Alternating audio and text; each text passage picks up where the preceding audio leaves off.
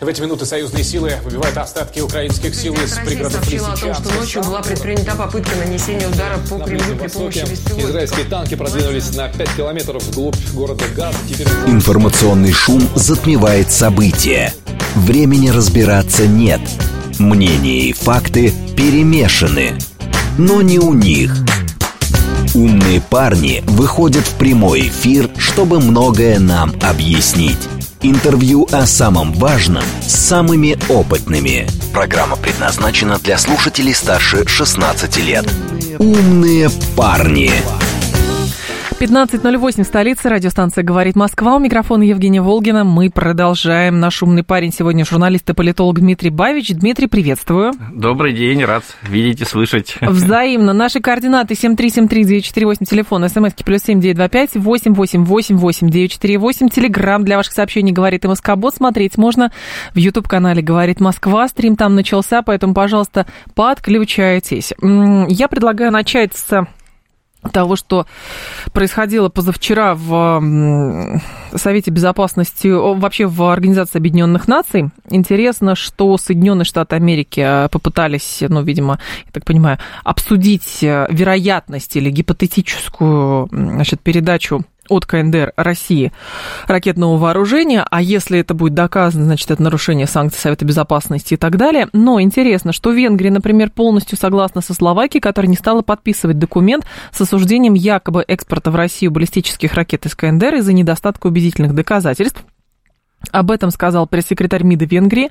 Ранее они стали единственными странами в Евросоюзе, которые не подписали заявление главы европейской дипломатии Жозепа Барелли. Это второе заявление. Uh-huh. А, значит, а также ряда других э, азиатских и западных государств о якобы передаче России северокорейских ракет. Это очередная какая-то дипломатическая атака на Россию или что это? Ну, конечно. Э, сейчас, правда, из-за совсем не дипломатической атаки – на хуситов эта тема может на какое-то время отойти на второй план. Но, тем не менее, видите, попытались. Э, Причем это интересный такой ход. Вот, мне, вот, например, интересно наблюдать, как под влиянием радикальной идеологии разрушаются какие-то судебные юридические принципы. Да? Вот как когда-то это было у нас в 17 году, помните, значит, это в революционных фильмах подавалось, да, судить по совести, хватит этих защитников, угу. прокуроров там, да. Вот так же и здесь. Американцы, которые вроде бы всегда привыкли все делать по закону, а вдруг э, вот такое как бы допущение. А если они получают э, ракеты от э, значит, незаконного режима, который мы все осуждаем. Все считаем то, незаконным. Да, да, то вот так, так, так, так. Ну, при этом, кстати, э, сложное отношение вообще к северокорейскому режиму, чем больше все-таки информации э, идет из Южной Кореи, и Запада, чем больше раскрываются архивы, тем больше становится ясно, что история вообще-то сложная, да. Угу. То есть э, Ким Ир Сен, конечно, построил тоталитарный режим в Северной Корее, да, но южные корейцы тоже были не сахар, и тоже творил их диктатор, вот этот Ли Сен Ман, Сан Бьян Ри по-английски его угу. удивительным образом расшифровывают, так они прочитывают его имя, э, это тоже было кошмарно, да, и, э, в общем-то, в Южной Корее под патронажем США до конца 80-х годов была чисто военная диктатура. Вот, э, естественно, Северная Корея накопила против нее мощный артиллерийский и ракетный потенциал, вот, э, ну и э, обращается внимание на то, что Северная Корея вот с 1953 года, с конца войны, ни на кого не напала. А сколько государств. Это потому, что ее сдерживали. Наверное, вот. да. А, а сколько государств стали жертвами глобального Запада за эти годы, это вообще даже посчитать сложно. Да? Угу. Вот, поэтому... Но если относительно вот сложно. конкретно вот этого документа, когда а, это действительно про какую-то фронту, которая формируется в Европейском Союзе, или почему? Ну, это, конечно, фронта. Э, посмотрите, вот я призываю наших слушателей, Роберт Фицо выступил вообще с сенсационным заявлением позавчера. Угу по всем пунктам он э, разгромил западную политику в отношении России, а, значит, э, сказал, что это абсолютно неправильно, Запад толкал, и Россию, Украину к тому, что сейчас происходит. А при этом Фицо, вот что мне нравится, он... Это премьер-министр Словакии, если Да-да-да, да. и победитель на последних выборах, выборах да.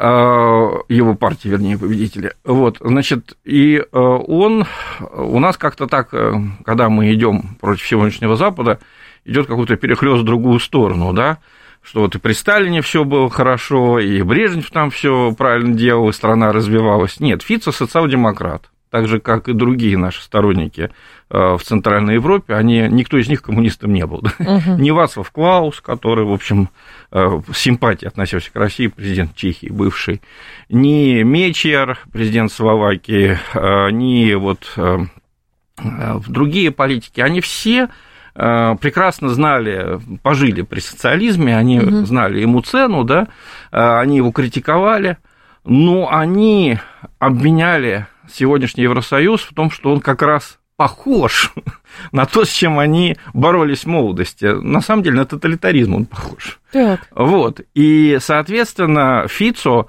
э, он попал в такое положение, он чувствует, что вообще-то Словакия это люди пожившие, при, э, ну, давайте прямо называть вещи, советской системе, да, э, есть большой спор, называть это социализмом или нет, но у них было все, и дефицит, и колхозы, и Украина рядом через границу, mm-hmm. да, значит, и участие в, Варшав... в организации Варшавского договора, они все это знают и помнят. Вот, и поэтому, когда Фицо э, просто, значит, критикует предыдущее правительство за то, что они все оружие отдали Украине, когда Фицу говорит, э, вы втравили нас э, в конфликт, из-за которого к нам через границу бегут беженцы – Угу. А, а там смешная ситуация. В Словакии встречали с плакатами на русском языке. Там, проходите, э, вас примут, встречают. А, а те не хотят говорить по-русски, что украинские националисты. Может быть, они а словаки даже... не знают, как говорить а, по-украински. Или не знали, что есть украинский язык, да, такой ну, тоже вот возможно. все эти вещи. Нет, так. ну, словаки знали, что там какие-то есть отличия, но во все времена люди вели себя нормально, да, то есть, э, если что к ним обращались по-русски... языком международного общения. Абсолютно, да. И, и Словакия, так сказать, естественно, понимают, что это какие-то люди странные, странные, да, которые вот так себя ведут. Вот, то есть э, э, как раз Венгрия и Словакия – это те страны, которые, в общем, имеют какое-то представление о России, да, э, более-менее реальное. Вот. Есть там, конечно, русофобы, но все-таки вот за Фицо получилась самая крупная группа словацкого общества. Не большинство, да, не, абсолютное, потому что его партия все-таки абсолютно большинство не получила. Но очень много людей, которые не хотят втравливать Словакию в этот конфликт, которые не хотят отдавать угу. все оружие Зеленскому, которые не хотят отдавать деньги, которых мало вообще-то, на поддержание украинской экономики, они вот все получают сейчас за Фицу. Так, ну и здесь хорошо, а Венгрия? Э, тоже любопытно, потому что, с одной стороны, рамочно в рамках Европейского Союза санкции страны поддерживают, есть некая солидарность политическая, но при этом а, каждый играет, ну, как про Орбана говорят, он старается играть свою игру, и, соответственно, такой политик многовекторный, то есть и с Европейского Союза получает, из России получает, но если что, все равно будет следовать в фарватере Европейского Союза, и вообще в Словакии и Венгрии даже совокупно не имеют такого серьезного политического веса, который бы смог вообще тренд сломить. Это, это правда, то есть э, антироссийский. У нас иногда раздаются какие-то еще, мне кажется, голоса, раздаются, рудименты, раздаются, рудименты да. брежневского прошлого, когда говорят, что нам надо как-то вот с Европой дружить, это американцы их заставляют, а они на самом деле за нас. Да. Но это, э, естественно, вспоминаются фигуры Деголя и Вилли Бранта. Но хочется напомнить, ребята, Деголь умер 50 лет назад, Вилли Брант 26 лет назад. Угу. Ну, успокойтесь нынешние политики, к сожалению, совсем не такие в Европе. Вот. Э, есть такие разумные люди, как, э, как Фицо, и такие упертые упрямцы, э, как, и, Орбан. как Орбан, но, конечно же, они руководят небольшими странами, и против них развернута сильнейшая кампания их дискредитации. Ведь сейчас в чем состоит скандал? Неожиданно раньше времени уходит в отставку председатель Европейского совета. Теперь туда Мишель. пытаются сместить Орбана. Из, из, из, да, швейц, э, этот, извините, бельгийский политик. Да. Вот. А значит, э, по традиции, э, на то время, пока не изберут нового, первое лицо в стране, которая председательствует в ЕС. Это Венгрия. А это Венгрия. Да. А в Венгрии первое лицо Орбан. И все схватились за голову, значит, Что в Европейском Союзе. попутает. Да. Что там, понимаете, вот чем отличается тоталитарная все-таки система от авторитарной или минимально-демократической? Тоталитарная, она не выносит никакого противоречия, да, то есть вы ни в одном пункте, ни по какой мелочи Так Орбан вы не можете станет, возражать. сразу пи- о, его эта система Конечно, он не, сможет, э, он не сможет ничего сделать, но э, они же должны проявить бдительность, они же должны Мгм. показать, что они, да, что они на страже. Поэтому, э, если вы знаете, что там говорят, значит, там говорят, что типа он будет навязывать свою волю всей Европе, он будет руководить Европейским Советом как своей вотчиной. Мгм. Чего это, конечно, не может быть, но истерика уже поднята, и это показывает, э, с одной стороны, понимаете, в тоталитарной системе есть сила, а есть слабость. Так. Сила – это так называемый мобилизационный ресурс. Вот у нас все по нему скорбят, да, что вот можно заставить сразу много людей, там, не знаю, умереть да, за вас или, или понести огромные лишения. А есть слабость. Э, Любая глупость наверху в тоталитарной системе не встречает сопротивления. То есть вот Орбан, ну что он возражает? Он говорит, слушайте, давайте не будем отказываться от российского газа, он нам нужен, давайте их накажем, значит, накажем их тем, что мы, э, или сохраним влияние на них, тем, что мы будем покупать у них по-прежнему этот газ. Так. Ему говорит, нет, мы должны полностью вот э, сделать так, что как будто эта территория, где находится Россия, на карте, чтобы она была каким-то белой краской вот закрашена, что такой страны вообще нет. Вот, хотя это не получится, и это глупо, и это очень накладно, да. Вот, но в тоталитарной системе это действует. То есть э, дело в том, что еще эти люди заботятся о своих интересах. Если ты будешь а, значит, слишком сильно, не слишком сильно, а вообще, если ты скажешь, что Орбан в чем-то прав, тебя уберут, да, с своего, с твоего поста. А если ты заморозишь э, страну Болгарию, Тебя да, тоже уберут со своего поста. Нет, тебя не уберут. Почему? Потому что болгары Повысят? обозлятся на свое правительство. Вот. А. А ты в Брюсселе, тебе ничего не будет. Ты же идеологически все сделал правильно. Ну, то есть все-таки Европейский Союз сейчас, а, именно брюссельская бюрократия, она монолитна? То есть эти у нас присутствуют просто фантазии по поводу того, что Бюрократия сейчас... монолитна, к сожалению, тут не должно быть э, сомнений. Ага. А вот население и страны не монолитны. Ну, Конечно, спрашивает? есть масса здравомыслящих людей, да, и есть э, э, вообще, чтобы сейчас не впасть, мне кажется, в какую-то депрессию, надо э, читать вот эти всякие книги о мировых цивилизациях, об истории, да, то, что сейчас происходит, это безумие, но никакое безумие не может нарушить какие-то константы истории, да. Россия восточноевропейская страна с традиционно восточноевропейским обществом, да, а в э, в 90-е, 2000-е, в первой половине 2010-х годов Самым это общество... этносом, как да, говорят, это общество да. еще и, э, Мгм. так сказать, довольно быстро превращалось в общество, извините, потребительское, современное, и вернуть эту, значит, засунуть всю эту страну в Азию, да, или, значит, э, э, ну, не удастся никому, понимаете, ни внутри России, ни вне ее, да, рано или поздно э, Евросоюз, э, вот он скорее развалится, да, потому что он существует всего, на самом деле, 30 лет, если посмотреть, ну, 32 года, В с таком 92 виде, да. года, да, и вот он, э, так сказать, вполне можно без него жить. Ну, И- раз- развалится и что? И опять будут национальные государства, на которые мы так уповаем? Ну, что-то будет, да, другое. будет. Но я думаю, что оно будет не таким абсурдным, как сейчас, потому что то, что сейчас происходит, это безумие, это абсурд, это нарушение всех каких-то, я не знаю, исторических, логических и прочих вещей, да, ну, может быть, Александр Гелиевич Дугин считает, что это все нормально, и его, так сказать, взором это все выглядит даже красиво, но, понимаете, я, э, мне кажется, он яркий персонаж, о нем когда-нибудь будет снят потрясающий фильм, написан какой-нибудь роман, но жить по Дугину не надо. Но- Следовать его идеям не надо.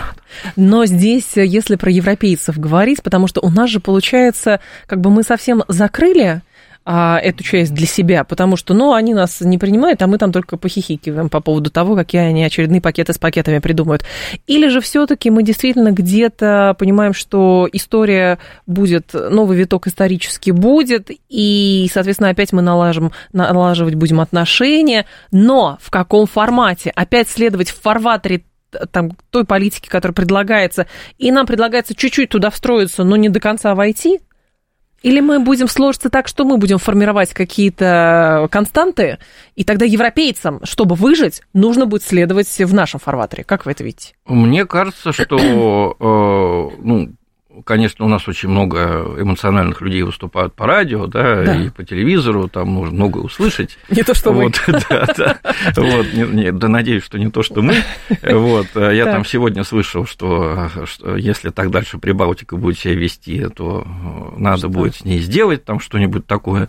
Вот, и мне кажется, я просто все таки общаюсь иногда по долгу службы с серьезными политиками, Э, с депутатами, с аналитиками, ну, нет ни у кого в России таких идей у серьезных людей, да? Танком по, э, по, по, да, по всем Они площадям. уже там примеряются, да, сколько Латвии вошло бы в ту, ту часть Украины, Но они это говорят ровно карте. потому, что, во-первых, от них ничего не зависит, с другой стороны, это ну, вот каким-то им образом... позволяют это говорить, и я бы не позволял это говорить, потому что нам сейчас как раз, чтобы спасать наших солдат, нужно очень ответственно относиться к своему слову, потому что его слышат, и на Украине слышат и в Европе.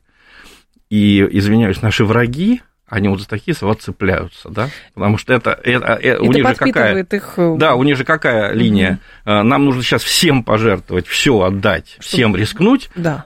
Чтобы остановить Россию, потому что если мы ее сейчас не остановим, то она возьмет Прибалтику, она возьмет Польшу, вы ее, в общем, увидите под Парижем. Это бред.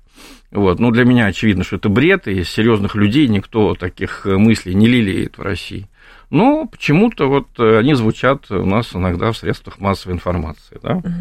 Вот, но мы, я хотел бы вернуться все-таки к важному вопросу, который вы да, задали. Да, да. По поводу... А как мы должны себя вести? Мне кажется, вот, что не наши МИДовские работники, не э, сотрудники крупных компаний, они все-таки дверь, так сказать, на Запад не захлопывают. Ни одна ситуация конфликтная не была инициирована с нашей стороны, вот чтобы мы хотели как разорвать все. Вы СВО начали, и поэтому вы раз, это разорвали все. Это они все разрывают, это mm. не, не мы, да, посмотрите, это же не мы э, отрезали наши платежные системы от э, э, западных стран, да, чтобы там виза не действовала российская и так далее, они все сделали. Вот, и президент наш постоянно это подчеркивает, что это они. Вот, а линия, мне кажется, такая, вот она должна угу. быть именно исходя из слова идеология, да, а пока там а, царствует вот эта идеология ультралиберальная, называйте ее как угодно, глобалистская, да, да. которая рассматривает Россию как реакционное государство, тянущее нас назад, и Китай рассматривает как реакционное государство, вот до тех пор э, мы должны быть готовы с их стороны к любой гадости и, соответственно, должны выстраивать какой-то свой экономический контур, mm-hmm. да, с другими странами, слава богу, много и так далее. Но как только эта идеология начнет слабеть или уходить, мы вернемся, конечно же, э, в Европу. Это, знаете, извините, как русские иммигранты, да, э, они вот все эти годы советские, да, ну, немногие, конечно, дожили там до 80-х, но у них все время линия была такая, что э, пока э, ну да, вот эта вот агрессивная, безбожая классовая борьба вас уничтожить, ну, к сожалению, мы не можем, да, общаться, возвращаться. Общаться даже можем, но с соблюдением своей безопасности. Но как только это ослабело, э, сразу же поток э, кинулся, и мы его видели, да. Но, да, но Очень... здесь есть и другая сторона, что люди, которые сейчас указывают, уехали, потому что они не могут жить в стране, которые вот это, это другое. Вот это, уже... это, по-моему, антииммигрант. Вот для меня они люди противоположные, абсолютно противоположные той иммиграции, иммиграции, которая у нас была в начале 20 века. А, Потому что те уезжали, говоря, что здесь гонят православную церковь, и мы уезжаем, чтобы сохранить ее за рубежом. Угу. А эти, посмотрите, они уезжают и кляузы пишут, чтобы, кляузы эту, пишут, чтобы да. эту церковь гнали. Понимаете, да? А они вернутся на, на штыках или там на чем еще тех людей, которые эту церковь гонят, и они больше на Ленина, извините, похожи, который тоже после революции неудавшейся 5-7 годов был вынужден уехать в Швейцарию и там, а, значит, готовил угу. уничтожения этой самой православной церкви в России. Слушатели говорят, что Европа без нашего признания ошибочности СВО не вернется к диалогу с нами после перестройки 2.0, и у нас это все-таки возможно или невозможно, не очень понимаю. То есть все опять же сводится к тому, что есть такая категория людей, которые говорят, что и в Европе в принципе, что изначально все было не так, потому что началась СВО, Путин должен покаяться, репарации должны платить, резервы должны быть, э, значит, перераспределены перед всеми, Украине, и тогда, да? может быть, мы будем, ага. но продолжим учить того, как правильно Российская Федерация жить на планете Земля, примерно так. Ну, э, это очевидно не сбудется, да, а, не только потому, что это а, ну, для, не только потому, что для этого нет признаков, да, вот я сегодня читал немецкую газету Фрайтаг, да, у них угу. это Deutsche Gesellschaft für Auswärtige Politik, немецкое общество внешней политики приготовило доклад. Так. И они там пишут, что нет никаких признаков вот этой самой революции в России, которую они ожидали. Дело в том, что когда началась специальная военная операция, с одной стороны, у них был шок, потому что они привыкли, что Россия вот так все глотает, глотает, в общем, и потом успокаивается, да, и вдруг Россия начала действовать, они сначала обрадовались, ага, сейчас, сейчас мы ударим санкциями, да, режим, вот, да. да, и сейчас мы его пошатнем. И вдруг вот никаких признаков не происходит. Те люди, которые уехали, оказалось, что это чисто, ну, как говорили марксисты, надстройка. То есть это не несущие конструкции общества, да, это не те люди, без которых общество не может функционировать. Uh-huh. Вот, э, значит, и э, в этих условиях вот эти предпосылок никаких для того, о чем мне говорят, да. нет, правильно?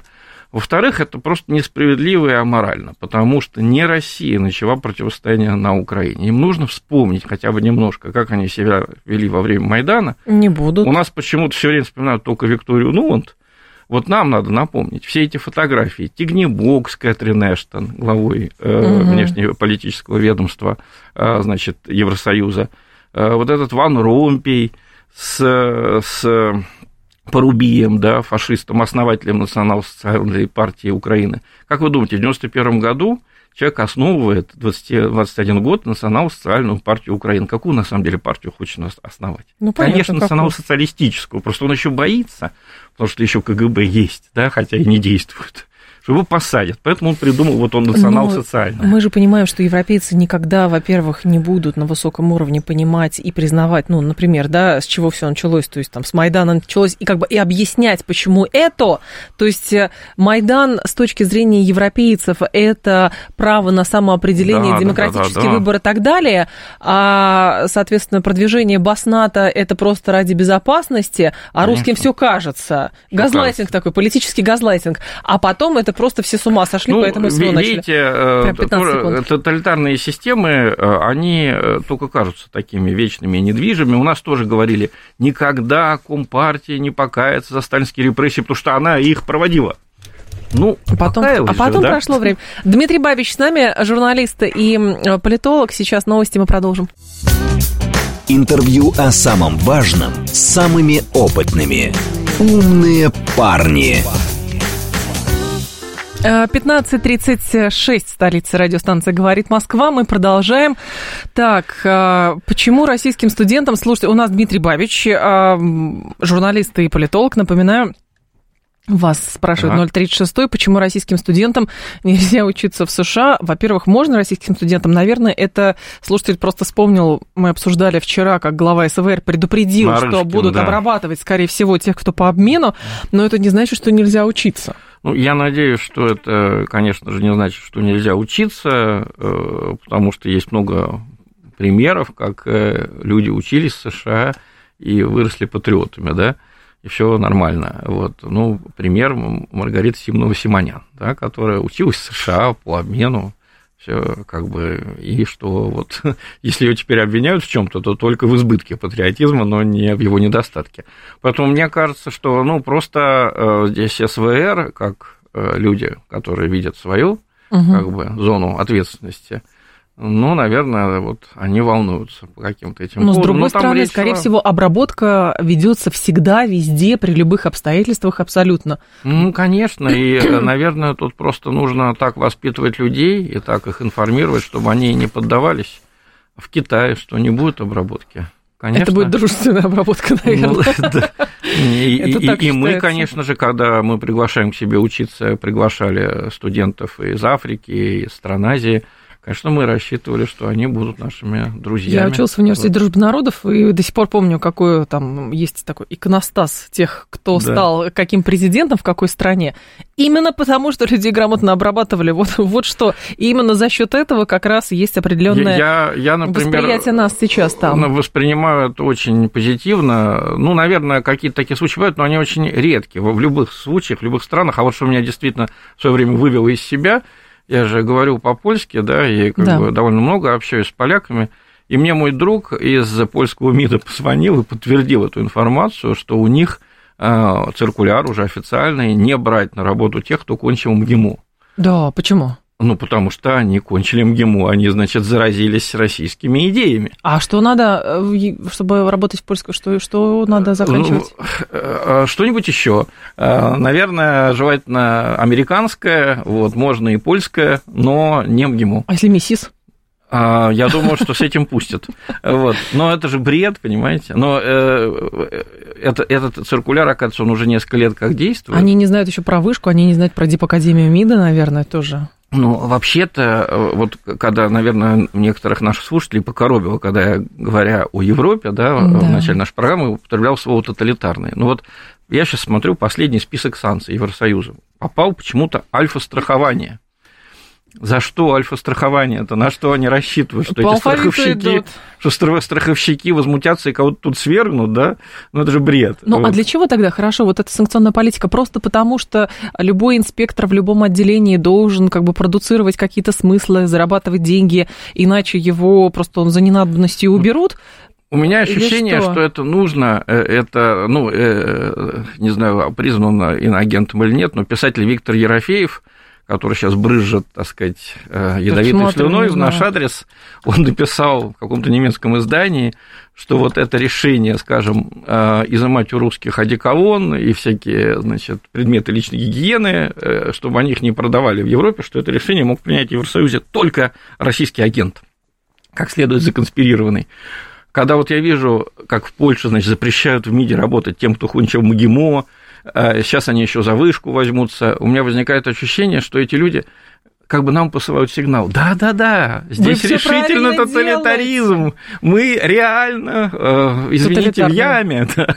Вот, потому что, ну, кем нужно быть, насколько нужно быть не знающим Россию, ее вузовскую систему человеком, чтобы считать, что высшая школа экономики или МГИМО а, являются, значит, ультрапатриотическими, У нас-то все было ровно наоборот, восприятие того, что такое вышка или что Конечно, такое МГИМО. и у нас, наверное, это восприятие было, а может быть, является в значительной степени верным. Вот, мы, мы-то это видим. Но эти люди, они действуют по каким-то вот своим циркулярам, да. Ну, в общем, Интересно. грубо говоря, тоталитарная система, она всегда плоха тем, что она выдвигает а, а, самых трусливых, самых э, незнающих, некомпетентных. Компетентных в том, Набрали чтобы... Набрали лояльных, а спрашивают, как с умных. Инт... Да, чтобы интриговать, да. То есть э, для меня, например, очевидно, что Камтюрсула фон дер Ляйнчик явно совершенно некомпетентный, но зато вы никогда от нее не услышите ничего плохого ни про ультрафеминисток, ни про, э, значит, э, ну, ЛГБТ. Подождите, она еще в отставку уйдет, и обычно люди, когда в отставку уходят, они пишут мемуары, и в этих мемуарах вот, они прям переобуваются. Вот я не знаю, но, но я прогнозирую, что умных мемуаров мы от нее не увидим. Да. Мы видели их от предыдущих некоторых. Вот этот э, Гюнтер Ферхойген, например, немец, бывший член Еврокомиссии, угу. давал интервью Russia Today вот недавно, да, и, в общем, все, оказывается, он все-все-все понимал.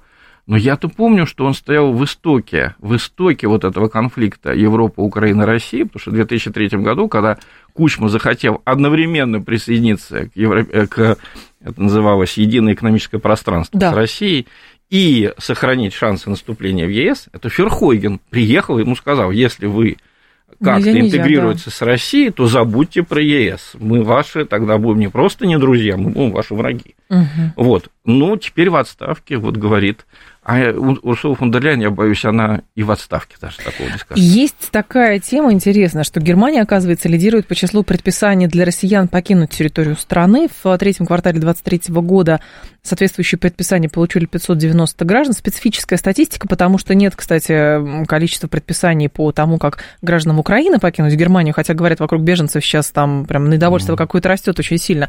На втором месте здесь, что интересно, данные Евростата, Франция. Mm-hmm. 260 процентов депортации. Третье место занимает Польша. Далее идет Литва, Швеция, Финляндия, Чехия, которые занимают там другие места. Здесь вопрос возникает. Политическая подоплека, чисто какая-то социальная, не знаю, криминальная, все что угодно. Нет, ну есть, есть еще такая вещь, наверное, как все-таки стра- страны большие, да, Германия и Франция большие страны да. с большими вузами, да, в которые приезжало учиться много наших людей. Кстати, это э, вот, не знаю, э, у нас это, может быть, немножко упустили, у нас очень много говорили о отмене русской культуры, что, конечно, очень неприятно и плохо. Да ничего не и у нас если, есть наши, есть люди, которые говорят, что якобы этого нет, на самом деле, конечно, это есть. Но самое страшное вот во Франции – это у меня просто многие люди жаловались, и была большая статья в «Фигаро», просто студенток, э, у студенток не было возможности э, иметь доступ к своему банковскому счету во Франции. Угу. Не то, что там мама не могла присылать деньги из России, как она это делала раньше, потому что обрезали, ну, вот эту систему. Да, транзакцию. Да? Не только это, но, но у людей просто с русскими фамилиями э, им закрывали доступ к их банковским счетам. Ну, то есть пытались ли русских просто отменить? Ты русский, поэтому покайся. Просто вот сделать жизнь невыносимой, потому да. что вот мы говорим о каких-то, значит, депортациях, высылках, а кроме этого есть еще такое мягкое давление, просто чтобы ты выехал, да.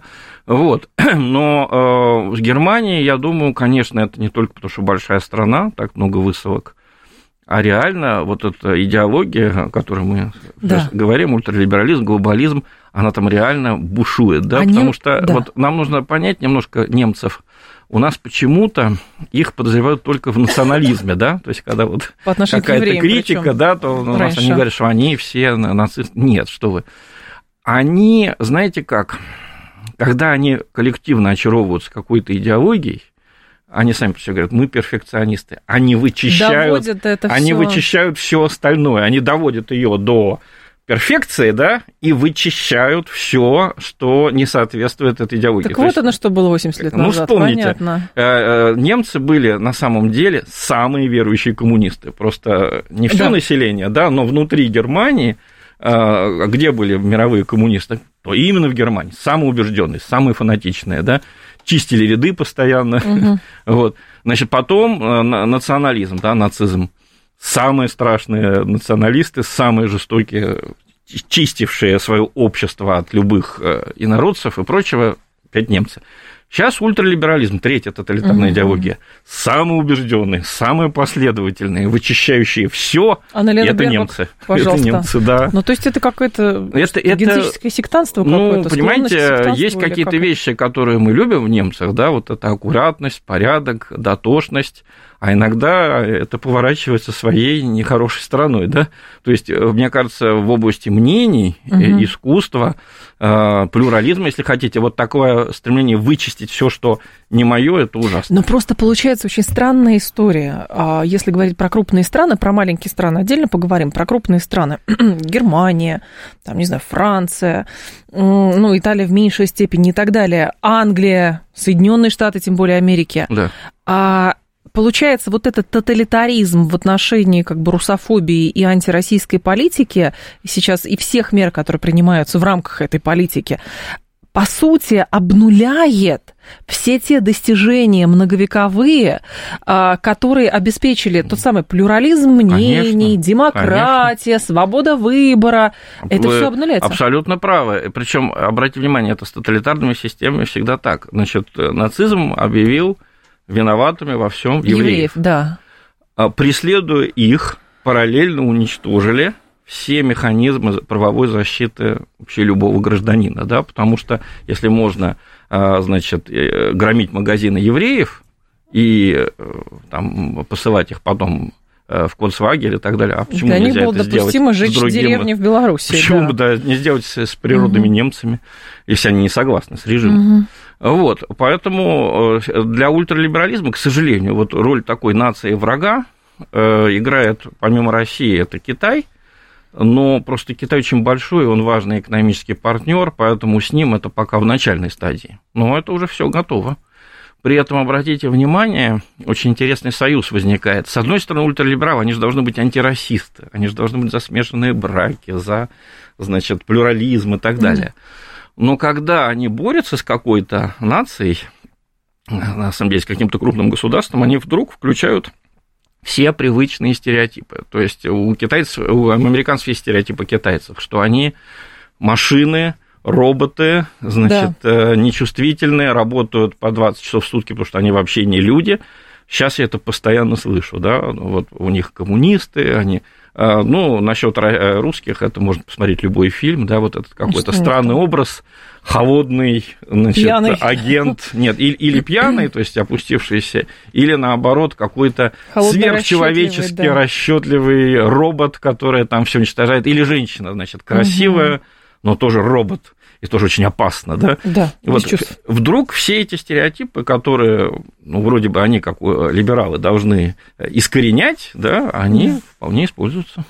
Ну и, соответственно, здесь просто, если это как бы э, со стороны видно, как это происходит, то как объяснить в сравнении, опять же, с другими этапами, ну, например, какой-то там э, гонки, соревнований или еще что-то, почему в ряд, как бы, ну, часть общества Российской Федерации стремится либо вот объяснить той стороне, что мы вот не такие, как вы нас представляете, мы на самом мы деле другие, мы за себя и так да. далее.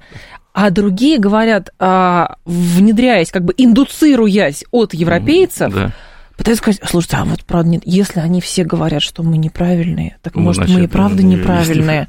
Как тут это нет, объяснить? Вот тут, тут нужно как раз у нас очень любят говорить э, свободомыслящие люди о критическом мышлении, да, Тут нам нужно включить критическое мышление и держать голову трезвой и открытой. Да? А, есть а, а, такой, как говорят американцы, knee-jerk reaction, да, то есть реакция на уровне рефлекса. Да? Да.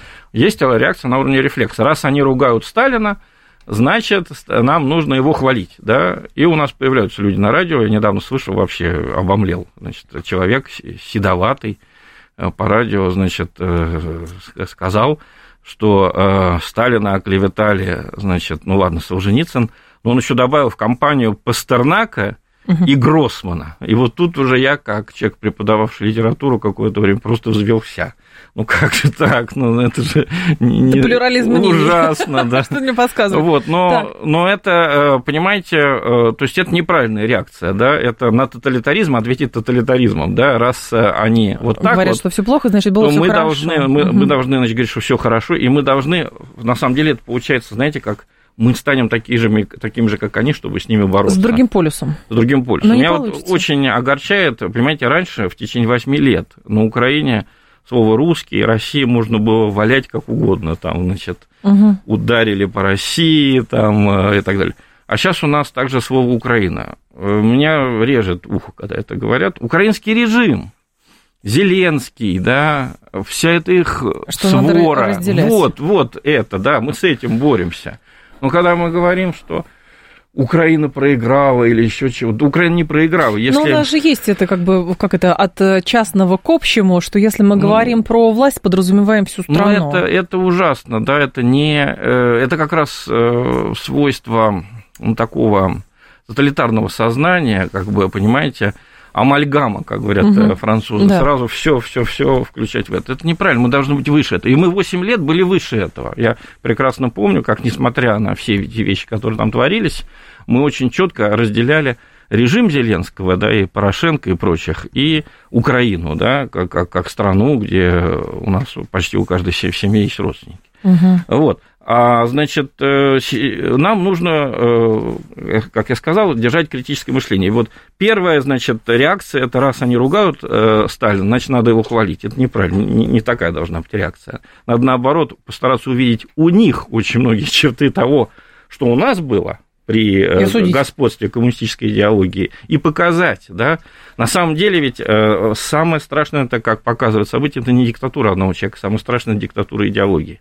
Потому что человек Сталин даже менялся. Он на самом деле, как сейчас видно, к 43-44 году разочаровался в коммунистических идеях. У Симонова это хорошо, кстати, описано. Абсолютно показано. Да, показано. если бы представьте себе, что Ленин или, э, значит, Троцкий взял бы Восточную Германию, она у него была бы под рукой, да, что бы он делал? Он немедленно начал бы революцию в Западной Германии, правильно, поджигать, потому что они же были революционеры мировые, да? Ну, а сейчас как А Сталин сделал да. все, чтобы все успокоилось, да, и, и он реально хотел единую Германию, нейтральную и так далее. Я не хочу его оправдывать, но вот этот момент в его жизни был, да, и это важный очень момент, он в этом случае просто действовал в интересах государства, страны России. Да? Про критичность, да. Дальше. Вот, но, но это абсолютно не дает нам, а, не дает никому права забывать, что он творил, сколько он убил людей, и, и говорить, что он об этом не знал, это просто смешно. Да? Все эти документы существуют, они опубликованы, в том числе и при Путине они публиковались, не только при Ельцине. Вот, а, значит, э, э, другая реакция, ну, то, что вы говорите, раз все говорят, что мы плохие, значит, мы плохие. Э, мы знаем это даже по примерам школы, да, если весь класс травят да. одного, сколь не странно, как правило, прав один, а не те, кто его травят. вот всей шобу травят. Да? А как это хорошо, а как это тогда, ну, скажем так, это взращивается? Это же не случайно у нас есть дискуссия про то, что хорошо, оголтелые уехали, которые не могут жить в стране, которая воюет с соседом, поэтому mm-hmm. уехали в Израиль. Вот. А, но здесь вопрос ждунов, так называемых, или каких-то тихушников, или еще что-то. То есть про то, что как это, ну, мимо Для мимо, меня мимо. это очень больная тема, потому что у меня так получилось, вообще чуть ли не большая часть моих коллег, а я работал uh-huh. в газетах крупных, 90-е годы, 2000-е, они вот почти все или ждуны, или уехавшие. Ну, во-первых, они те еще ждуны, да, как правило, они открыто это все высказывают, публично, в соцсетях. Угу. Это значит, что у нас никакой нет тоталитарный режим, потому что иначе они бы это не делали. Поверьте, да, есть э, методы у современного государства э, в США. Любые, там, знаете, да. один э, молодой человек там пошутил в соцсетях, что ему хочется школу там, значит, поджечь, его посадили. Угу. Вот. Он в споре, в горячке спора просто употребил это выражение. Мы еще до этого не дошли, слава богу, и хорошо. Вот. А когда хочется вот их всех привлечь к ответственности, отомстить, вот эти уехавшие жуткие вещи, которые они говорят про страну, про церковь, про искусство, про все. Ну вот я, например, себя гашу вот чем. Гашу в себе какую-то возникающую при этом ненависть. Мне хочется сказать, вот если бы мы были неправы, если бы мы бы не, были неправы, мы бы их давили всех, да? Но мы настолько правы, то есть настолько на нашей стороне история на самом деле, и ход вещей, и все-таки большинство работающего населения – что пусть они не просто живут, а пусть они даже живут э, нормально. Да. Их же называют... Не надо им мстить. Да? Угу. Вот если бы мы были слабыми, если бы мы не чувствовали за собой правоту, мы бы им мстили. Да? Большевики ведь они мстили в первые годы, знаете почему? Они не чувствовали, что за ними большинство населения. Поэтому они вот придумали это диктатура пролетариата. Пролетариат был в России 10% населения. 80% была крестьянство, да, угу. вот, 10% чиновники интеллигенции, 10% пролетариат. Они говорят, вот мы диктатура пролетариата. Ну, то есть вопрос сопоставления здесь скорее идет, просто вот. Если ты чувствуешь, а у меня ощущение, что все таки у нас есть все основания чувствовать себя э, побеждающими в этой ситуации и, если угодно, мажоритарными, да, как это работает, Дмитрий? Вот еще, так как вы спец по Европе, я вчера обратила внимание на высказывание представителей Италии, которые сейчас только будут обсуждать историю, почему и объясняют, почему то, что делает Израиль в, в секторе Газа, нельзя называть геноцидом. И там была такая фраза «геноцид – это другое», uh-huh. что-то подобное. Вот, а, а там же суд ООН собирается какие-то рассматривать ну, да. тоже заявления по поводу того, что в Газе происходит. И здесь возникает, как это укладывается в европейском менталитете, когда историю с СВО – это про кровавый режим, тиранию, диктатуру, геноцид да. и прочее, а история с они в своем праве. Ну, э, сейчас идет в мире, к сожалению, размежевание, очень болезненное для России, потому что, как я думаю, вы согласитесь, Россия европейская страна. Европейская, конечно, а абсолютно. Получается, что вот огромная часть Европы, этот Евросоюз, он попал под влияние вот этой тоталитарной идеологии. Да? Для нас это очень болезненно, к сожалению. Как когда для нас было болезненно, что у нас тоталитарная идеология, а в Европе что-то другое. Свобода. Да? Ну, и свобода была, а до этого, было, до этого был бог знает что там, угу. то фашисты, то еще кто-то, тоже э, кошмар. Вот, э, э, значит, весь мир, к сожалению, делится. И вот так получается, что Израиль, в нем же очень разные как бы векторы присутствуют но Запад его считает своим. Вот объявлен он своим э, западным, европейско-американским. То есть это номинальный подход? Это не совсем правда, да, потому что даже вот эти демонстрации против Нетаньяху у нас их не очень понимали, да, вот что им не, не, что им не сидится, да. На самом деле, это знаете, что было? Э, Израиль вообще задумывался с середины 40-х годов как такой левый европейский либеральный проект. Угу. Вот, то есть приедут евреи, образованные люди из восточноевропейских стран, из Франции, и построят вот такое общество. На Ближнем Востоке. Да, вот. А, а потом туда стали ехать люди из Марокко, евреи, да, беженцы из Ирана, да, значит, э, восточные, в общем, люди. И они были меньшинством где-то, ну, вот лет 60. Начиная с 2000-х они стали перевешивать. И э, они потребовали, значит, эти оставшиеся европейцы потребовали, чтобы решало все не большинство парламентское, а вот Верховный суд да. на основе тех установлений, которые установили еще в середине 20 века. И это встретило дикое сопротивление Нетаньяху, да, и если бы вот не эта атака Хамаса, там, может угу. быть, была бы своя какая-то да, заварушка. Не, не вооруженная, конечно, но очень сильный конфликт внутри общества. Но здесь в большей степени, да, про отношения вот, да. А значит, сейчас вот из-за и, и, и из-за СВО, а СВО э, случилось из-за ужасного отношения Запада к нам и попытки дать нам бой на Украине, мир делится вот на эти две части, ага. да, те, кто за Запад, и те, кто против Запада, и вот это проходит по Израилю, да, и получается, что а, Евросоюз и США они, в общем, своим все прощают, да, раз идет такая поэтому драка. они называют это Поэтому, да, э, Израилю надо все простить. А с другой стороны, глобальный юг, сейчас Южная Африка больше всего требует привлечь к ответственности да, это, значит, кстати, Нетаньяху. Да, да. Казалось бы, какое дело Притории до того, что происходит чернокожим людям на юге Африки, что там происходит э, между Африкой и Азией в тысячах километрах. Это глобализация. А для них это вот идеологический, культурный момент. А, и, конечно, они припомнят, что вообще-то это Израиль дал когда-то на короткое время ядерное оружие ЮАР. Угу. ЮАР короткое время был ядерной державой. Так. Вот, это Израиль их так э, оснастил. Вот. Э, дело в том, что вот Южная Африка, она из-за апартеида, из-за того, что вот была эта боль, да, они нам все время симпатизируют, потому что в их, в их представлении, даже при Ельцине, мы были какой-то альтернативой Западу, да? Вот это люди, Сейчас. которые нас могут освободить от, от Запада. А, и, соответственно, в их представлении Израиль это наоборот, это вот это как это, фигура Галеона, да, Запада, с которой вот надо бороться, бороться, даже если ты находишься от нее в десятках тысяч километров. Дмитрий Бабич был с нами, журналист и политолог. Дмитрий, спасибо, ждем снова. Спасибо. Далее у нас информационный выпуск, потом Юрий Буткин. Я с вами прощаюсь до понедельника. Всем хорошего вечера и хороших выходных.